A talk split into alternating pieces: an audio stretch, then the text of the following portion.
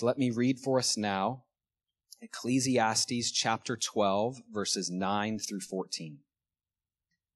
Besides being wise, the preacher also taught the people knowledge, weighing and studying and arranging many proverbs with great care.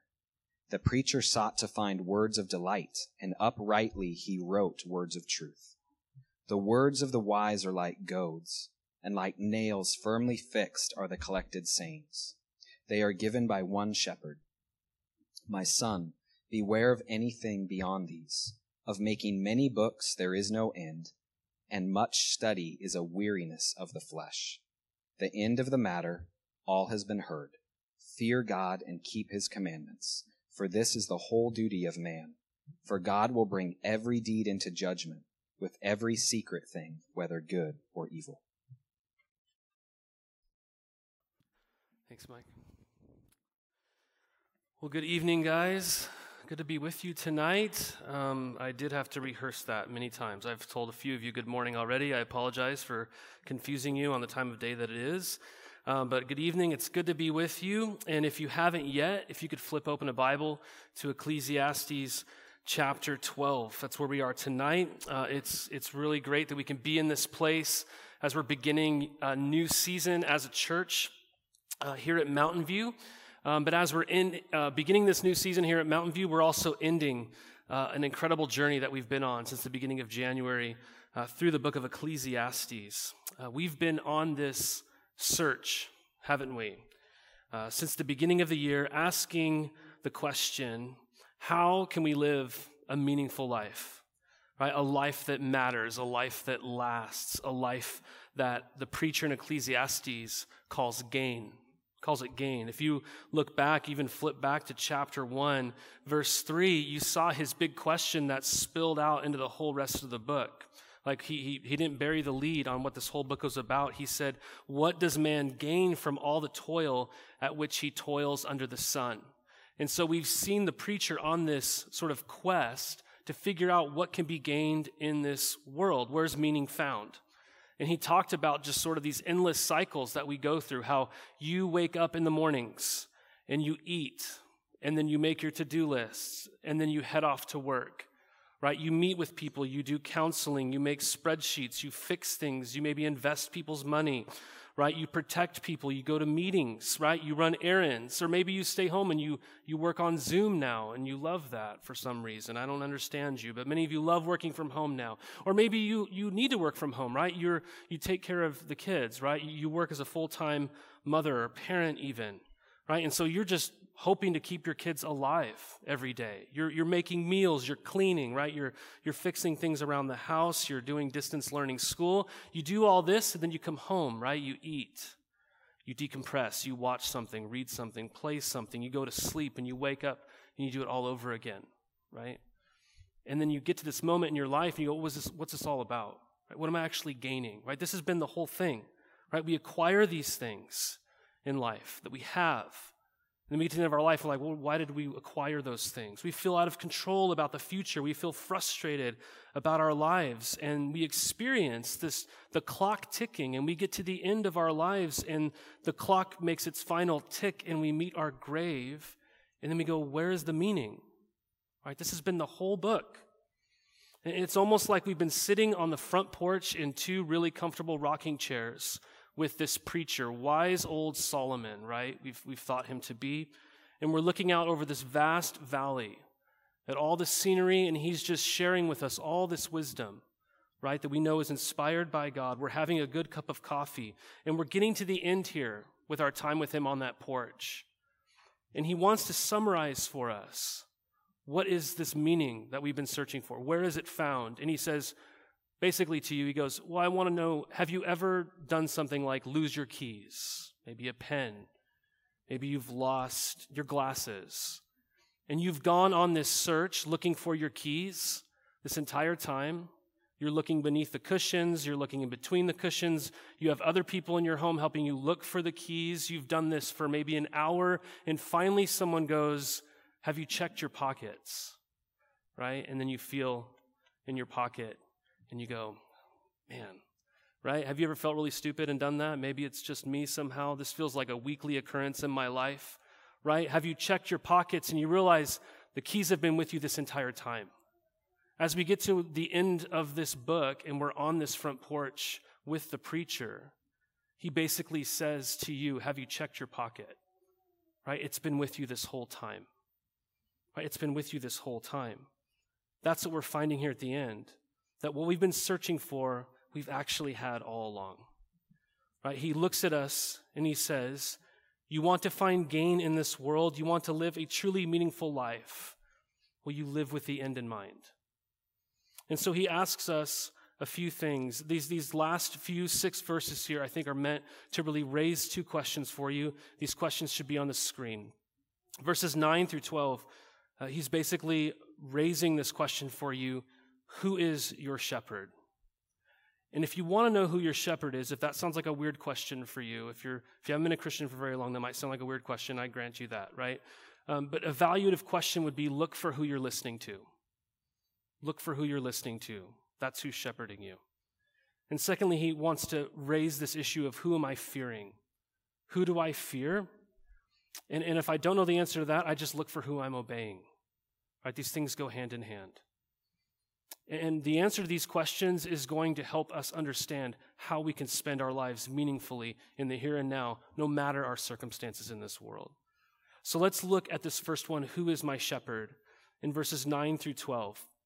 Right, read it with me in verse 9. Besides being wise, the preacher also taught the people knowledge, weighing and studying and arranging many proverbs with great care. The preacher sought to find words of delight, and uprightly he wrote words of truth. The words of the wise are like goads, and like nails firmly fixed are the collected sayings. They are given by one shepherd. My son, beware of anything beyond these. Of making many books, there is no end, and much study is a weariness of the flesh. Every student said, Amen, right? Totally is.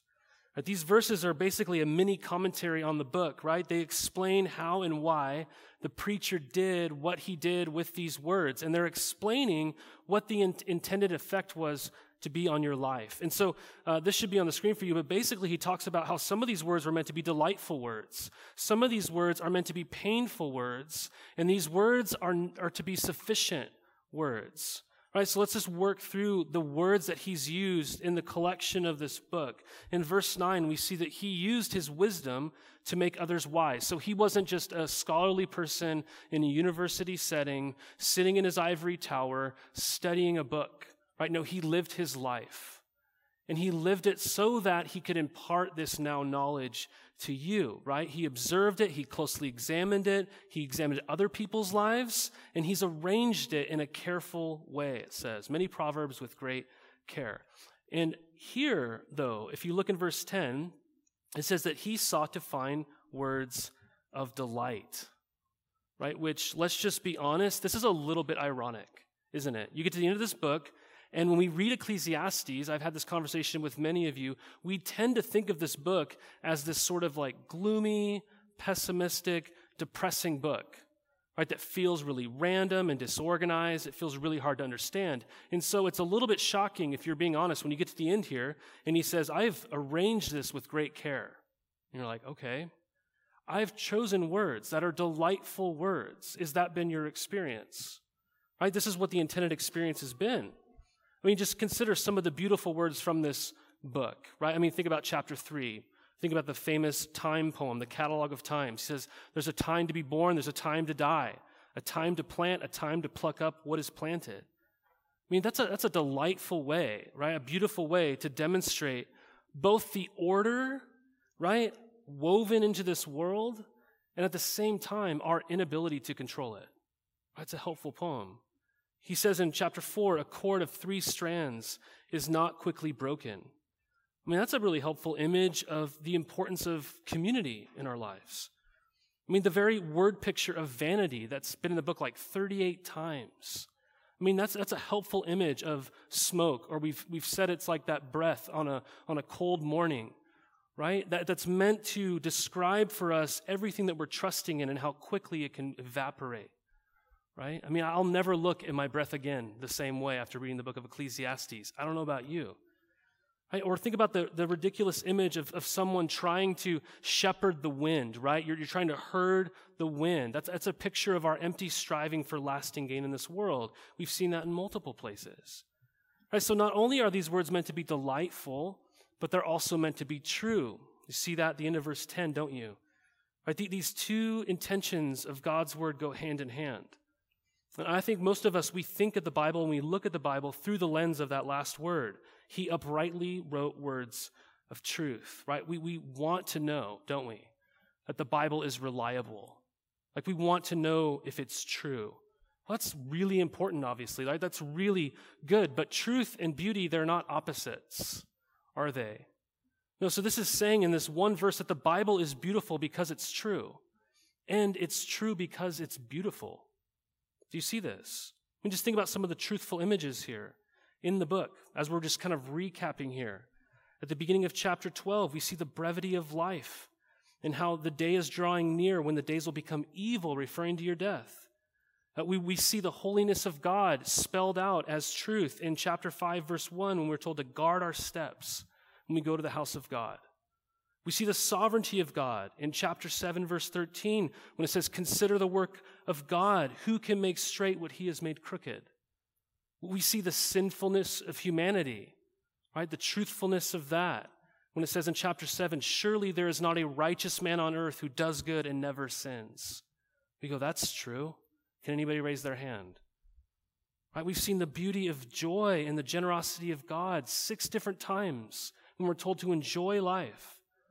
And so some of these things we, we, we know and we love and, and we gravitate towards as true, but some of these things we kind of want to ignore because sometimes truth hurts, doesn't it? Truth hurts. And that's why there's painful words here. If you look in verse 11, what does it say?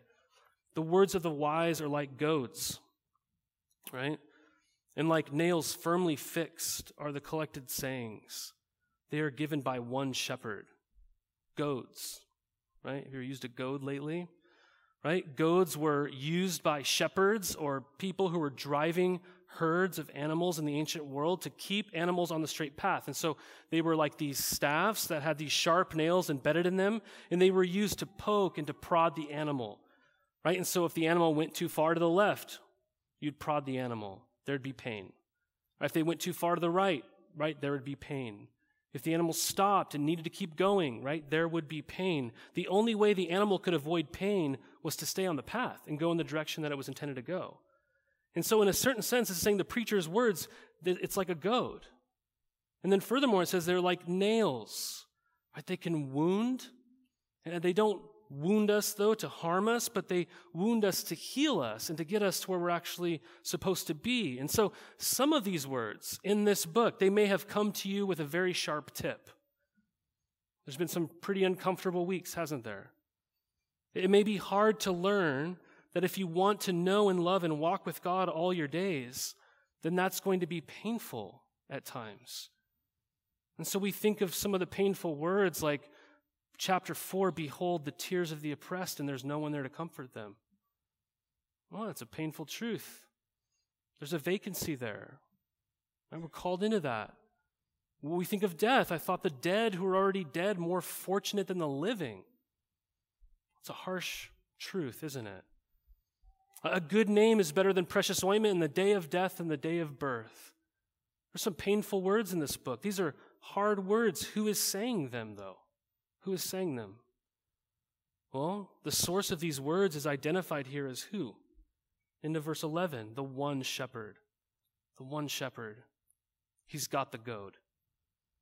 Right? Now, people have debated who this is referring to, but if you just read the wisdom literature of the Old Testament, and if you think about the context here, you see very clearly in the Bible that God is the source of wisdom. Right? Proverbs says the beginning or the fear of the Lord is the beginning of wisdom. Right? That God is the source of this. And even furthermore, if you just think about the, the development of what a shepherd is in the Bible, it's, it's very significant to watch. I mean, think back who is the first shepherd in the Bible? Have you ever thought about that? Well, it's Abel in Genesis chapter 4. He's a shepherd. And what happens to Abel? He's murdered, right? So the first shepherd in the Bible is murdered. That's kind of interesting, isn't it? All the patriarchs, what was their vocation? They were shepherds. And then you get to the end of the book of Genesis, and we read that Jacob says of God, for the very first time in the book, God, you have been my shepherd all these days. And from that point forward in the book of Genesis and the rest of the Bible, it's God who's referred to as the shepherd. We see this in the Exodus account with Moses, right? You see it in the life of David as he is uh, the shepherd king, right? We read places like Psalm 23, the Lord is my shepherd. And God set up all these shepherds to shepherd his people, right? It's people that need to be shepherded. And all these under shepherds that God has set up in the Bible, they do a really bad job. Right? They exercise their life for their own gain, for the harm of others. But you get to the book of Ezekiel and you see it's God who promises, He says, I will raise up someone from the line of David, a shepherd, who will be shepherd over my people forever. This great promise. But who is it? It's God who is a shepherd.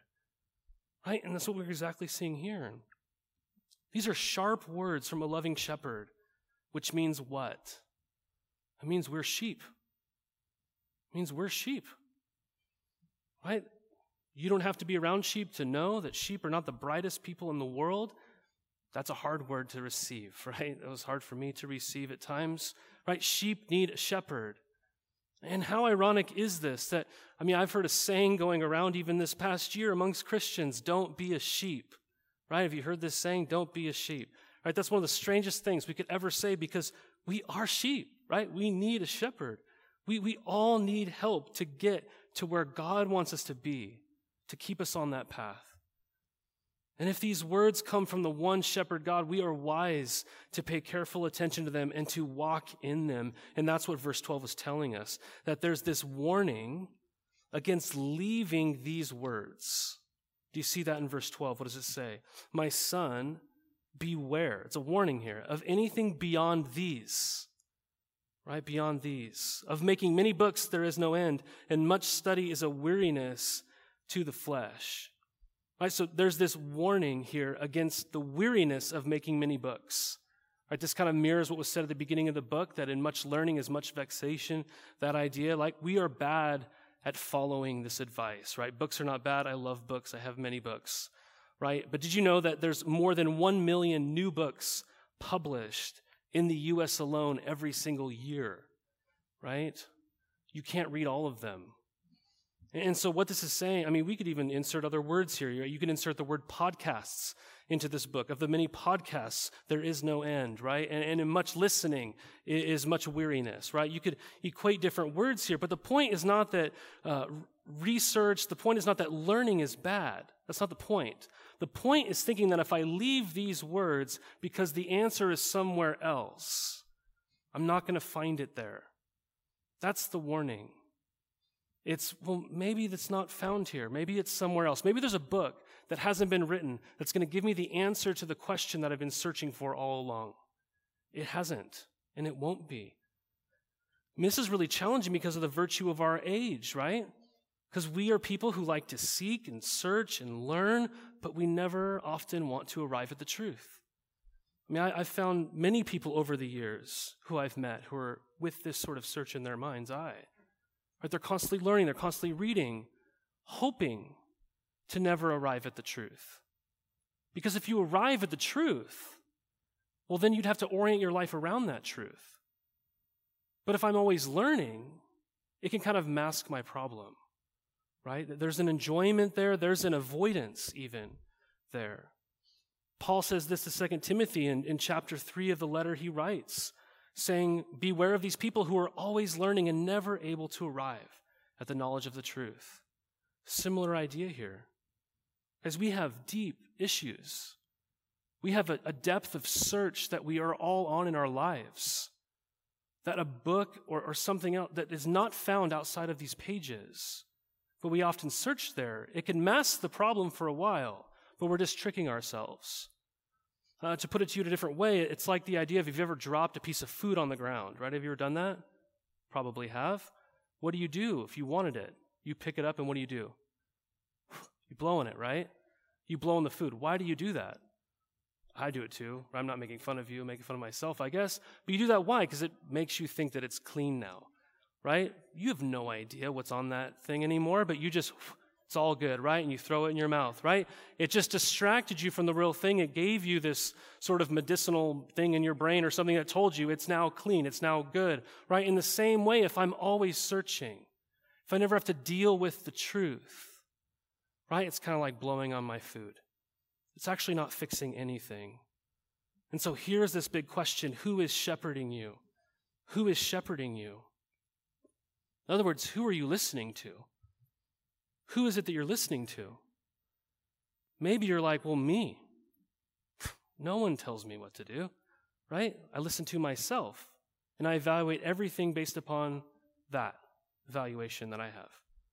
Is it a tribe, right? Or is it the shepherd, right? Who's giving you words of wisdom, right? Words that are beautiful and true and at times painful, right? But they're keeping you on the path. This is the important evaluation because it leads to the conclusion of this entire book, which is making us ask the question once again Who do I fear? Who do I fear? Look in verse 13.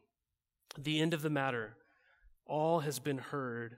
Fear God and keep his commandments, for this is the whole duty of man. For God will bring every deed into judgment with every secret thing, whether good or evil. So, verse 13, he says, the end of the matter. Well, that's kind of like saying when you break it all down, or what I'm trying to say is, right? Or when you really think about it, or when all is said and done, right? It's this great summary where he's been leading us this whole time. After everything that we've heard in this book, all 12 chapters, all has been heard. You see that? Wow, really? I mean, all has been heard? Do you think all has been heard? I mean, that's a big statement. This statement is revealing to us the reason for the journey we've been on. He's wanting to cover every base, to uncover every single rock. So the quest we've been on is searching for anything that could be gained in this life under the sun. Right? Is there anything we can give ourselves to that at the end of our lives it would have actually really mattered? Right? We've looked at everything, wealth and wisdom and knowledge time, work, relationships, government, injustice, enjoyment of things, religion, death. And he's getting to the end now and he's showing us there really isn't anything left that has, been, that has not been uh, dealt with in a broad way. Right? There's, there's no one in this room, basically. If you read the book of Ecclesiastes, you understand what it's saying. There's no one in this room that can say, You forgot about this. Is there gain found there? He's saying, no, all has been heard, right? So, what gain is there in this life under the sun? What can I spend my energy doing? What does it say? Fear God, keep his commandments, for this is the whole duty of man. I just want to ask you honestly, how does that land with you tonight? I mean, is that a bit disappointing?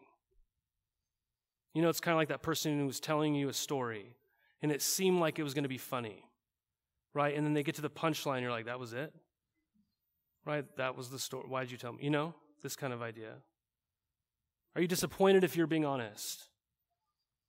Right? I mean, we just waited for over three months through this beautiful, challenging, and at times depressing book of Ecclesiastes. And we get to the author's aim, his main argument that he's dressed up here as true wisdom. And we're told this is how we should live a meaningful life. How does this sit with you? Are you disappointed? I mean, is this drudgery? Is, is believing this is how to live a meaningful life? Is this sort of like the equivalent of eating your vegetables? Right? You don't want to do it, but it's probably good for you. You know, that kind of idea. Well, not at all, right? Do you see what he's saying? Right? He, he's wrestled with all the questions and he's basically saying, what if things are completely different than what you think? What if this whole world under the sun is not the only world? What if God actually rewards those who seek Him? What if one of God's main characteristics, as we've seen, is His generosity and His gifts are all around you? And what if the emptiness and purposelessness that you and I feel that is really the reason why this feels disappointing? What, what if all of that that we feel all stems from the fact that we will not accept this? That we do not believe and live for this God? That we want something else? I mean, it's actually interesting that our English translations throw in this word duty because it's actually not there in the original text. They're trying to help you interpret it a little bit, but this literally just says this is the whole of man, right? What this is saying, this is the explanation of human life, basically. This is not just our duty, it's our reason for being, right? It's the whole of life. You miss this, you've missed life, you've blown it. It's essentially what he's saying. Uh, this might be confusing, you know, I think in many ways, because we get to this part and we go, man, fear God and keep his commandments. Why would God want me to fear him and just obey him? You know, I thought God wanted me to love him. I thought God loved me.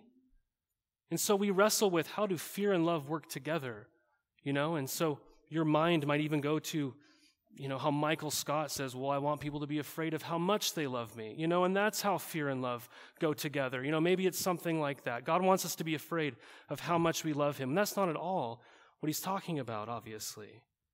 I mean, just think about all that we've seen in this magnificent book. Guys, there's a lot of things in life that we fear, isn't there? I mean, remember that really hard, painful word, right? That talked about how you will never be remembered. You'll be forgotten. I mean, we fear being forgotten, don't we? We fear losing out. We fear dying. We fear not being in control. We fear being mistreated. We fear being misunderstood. We fear being rejected. We fear wasting our life. We fear failure because of the humiliation that comes. What if I don't get the job? What if I let everybody down? We fear being found out for who we really are and what people really think of us if we actually took off the facade. We fear the unknown. And so we walk through this life with our shield up and our sword out, and we're either ducking in self protection or we retreat into ourselves in order to appease other people.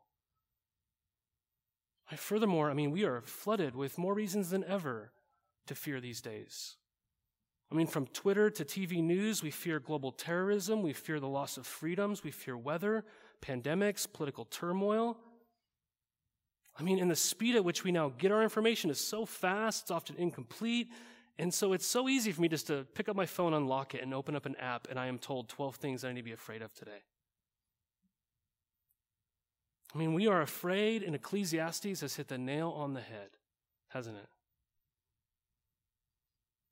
It's, it's, it's what we fear, or rather, whom we fear, that he's saying matters in your life. So, fear, then, what does it do? Well, it creates in me this sort of restless searching, always learning, but never arriving sort of attitude in my life. And this is exactly why St. Augustine famously said in his opening prayer of his book, Confessions God, you made us for yourself, and our hearts are restless until they find their rest in you. Because, God, I am afraid. Right? Fear God, and you will live well in this world. That's what we're being told. I don't know about you, um, but I have this bad habit of going grocery shopping uh, with my wife's list when I'm hungry. And so, what happens to me when I do that is I inevitably come home with five extra items than I was given to buy. Um, I don't know about you if you ever shop while you're hungry, uh, but when you do this, what happens? You gravitate towards the quick, easy fixes of what you think is going to mask your hunger for that moment, right? I grab the candy bar in line. I grab something else that I shouldn't grab, right? But if I were to go shopping and I've already eaten a really good, solid, healthy meal, I'm going to navigate my way through that grocery store very differently, won't I? Why? Because I'm full. I'm full. Right? The same is true with fear. If I fear God, if I'm full with this reverential, on my knees, love of God fear, Right? I navigate my way through this world in a whole different sort of way. If I'm empty, I have so much, so much that I can fear. So much that I can fear. And so this is the whole ordeal then. We live with the end in mind. Don't we see this? I mean, this is the whole deal. We live in fear of something. So the question is, who do I fear? Right? And that is answered by who am I obeying? Which is exactly why it says, fear God and keep his commandments. And the way that you read that is so significant, you guys. So significant.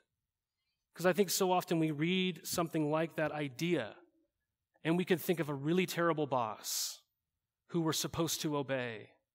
But we know that we're only obeying that boss out of the fact that that boss wants to look good himself. He has maybe a selfish aim in his life. He needs me to do something for his sake. But it's very different, isn't it? When you know of someone who loves you, who loves you deeply and asks you to obey them. Because you know that out of great love for you, right, you will obey them and it'll actually be for your good. Right? This is what this is getting at here. Fear God, keep his commandments is the whole duty of man. Right? So why should we fear God then? Why should we fear God? Well, because look at where life ends. Look in verse 14. What does it say? For God will bring every deed into judgment with every secret thing, whether good or evil. Whether good or evil. Do you see what this is saying? That all of life is moving towards a day where I will meet God and He is going to evaluate my life. Every deed, secret thing, good or evil. Right? So a meaningful life then prepares for this day. It prepares for this day, doesn't it? Um, I was telling my wife yesterday I uh, was trying to indoctrinate my kids by watching this, um, making them watch this baseball show for kids um, called Play Ball on MLB Network. And I was forcing them to basically watch this thing. I do want them to grow up loving baseball. And um, they were telling these stories of all these baseball players. And they were asking these baseball players, What is your biggest nightmare? And I was telling her about this because it blew me away. Um, because every single player was talking about this story, this nightmare that they have on a reoccurring basis. That they are in a dream, right? And they're in a ballpark and it's packed and they're off in the farthest part of the ballpark or they're down in the clubhouse going to the bathroom or something and their name is called for them to be up at bat. Right? And so they're like, oh my gosh, I'm so, I mean, they're, this is like their nightmare. And I was telling her about this. I'm like, that's so funny. I would never be afraid of, I would never have a nightmare about this thing, right? But I told her how often I have a nightmare where I'm in a room like this. It's seconds before I'm supposed to preach, and I have this thought, oh, I didn't even do it. I didn't study this whole week. I don't even know what I'm going to say right now. Right? And so I have this horrible nightmare that I have, and I wake up and I'm like, oh, good, it's like Wednesday or whatever, you know, that kind of thing. And I'm telling her about this, and she goes, Well, that's really funny because I actually have a nightmare, and she's being honest with me. I have a nightmare that we're leaving on vacation and I have not packed anything right? And so it was just this moment where I'm like, well, I'm not worried about that. Maybe I should be worried about that more and help out or something. I don't really know, right? But we have all these different nightmares, but they're all around this different idea, aren't they? That we are not prepared. That we are not prepared. And Ecclesiastes is saying there is a day coming that no matter what your nightmare is, it might not be mine, it might not be my wife's, and I might be a professional ball player's, right? But there's a day coming when all of us will share the same experience and some people will discover that they are not prepared, and it won't be a dream. Right? Their life has been one long exercise in avoiding reality and ignoring what is coming toward them, which is who? God. And his rightful evaluation of their lives. And so, in the words of the preacher, they are meant to be like the hand on the shoulder that wakes us up from our slumber and ends the dream and says, Live. Live today. And how you do that is by fearing God and obeying Him. This is success. This is a successful life, no matter what anybody else will tell you.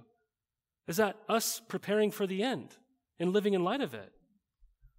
So the question then is how do you prepare for a day where you read that line, and many of you are probably thinking about it. How do I prepare for a day when all of my secrets are going to be laid bare? I mean, that's what it says, isn't it?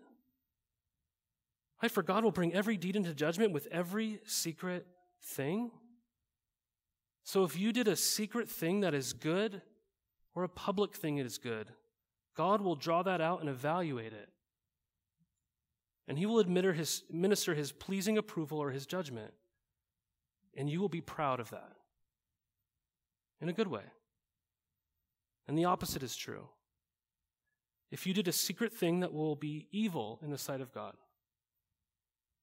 or a public thing even, God is going to draw it out. We go, secrets? Oh no. Right? Because we have them, don't we?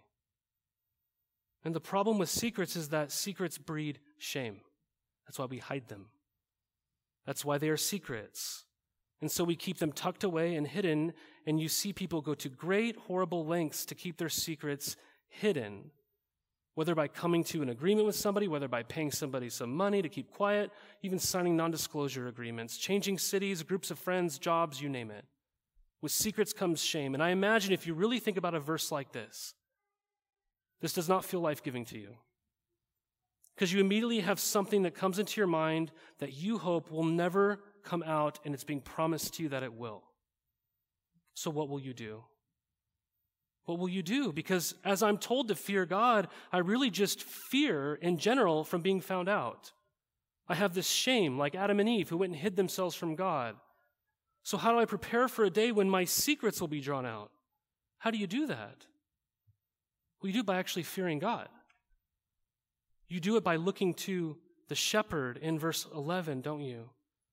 The one that you're supposed to fear, guys, is the one who actually loves you. And the Bible preaches to you. He is the one, actually, the one you should fear, the one who loves you. He is the one who lifts your shame. Right? We have this great statement, vivid statement from Jesus, because if you remember when I said that um, in Ezekiel, God promised to set up one shepherd over everybody, Jesus comes onto the scene. And here in John chapter 10, which should be on the screen, what does he say? He stands up and he says, I am the good shepherd. Right? The good shepherd lays down his life for the sheep. Well, that's me. I am the good shepherd. I know my own, my own know me, just as the Father knows me, and I know the Father. He knows you. And I lay down my life for, my, for the sheep. So he not only knows you, in knowing you, he lays down his life for you. And I have other sheep that are not of this fold.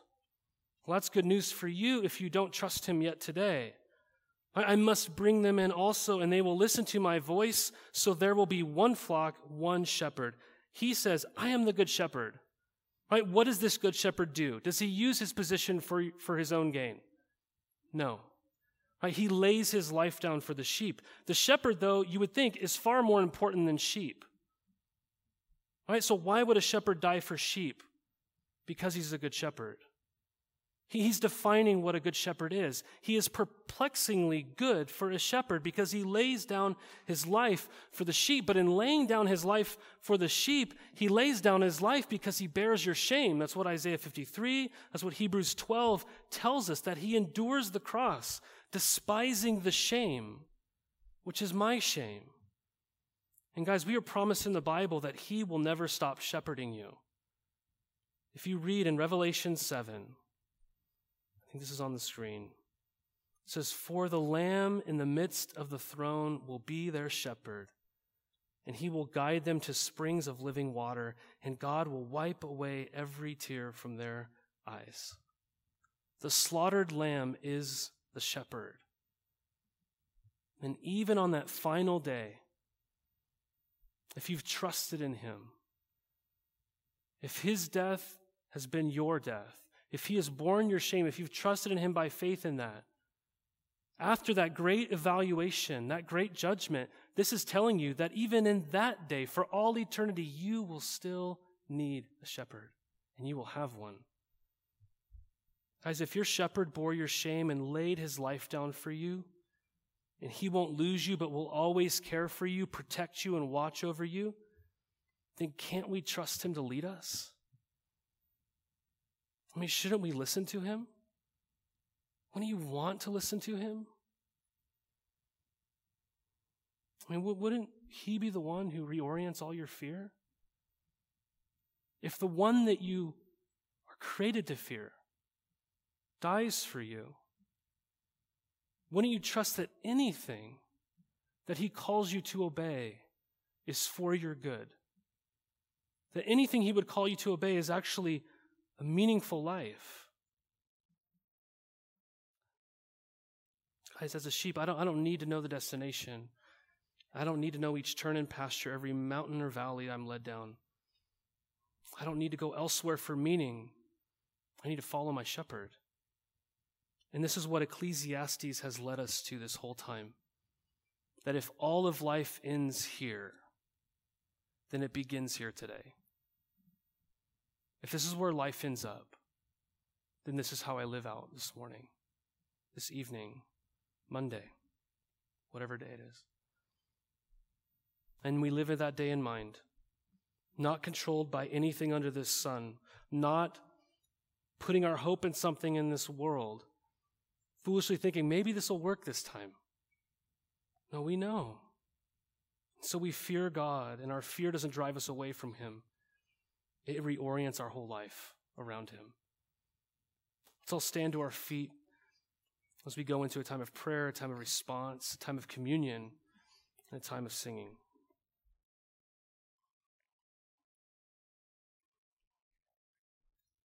God, you are the one that we are made for. You are the one that we put our hope in. And Lord, I pray for uh, myself and really everybody here, Lord, as we've lived this week and at many moments and many days. And maybe it's extended way beyond this week for years or maybe never. We've never lived with this end in mind. God, I know maybe many of us have walked through this whole book, just putting it off. Lord, I just pray that you would allow this word to sink deep into the recesses of our heart and take root. God, at the end of the day, that we would live our lives in this fear and obedience of you, trusting you, God, because we know you are good. We know that you're wise.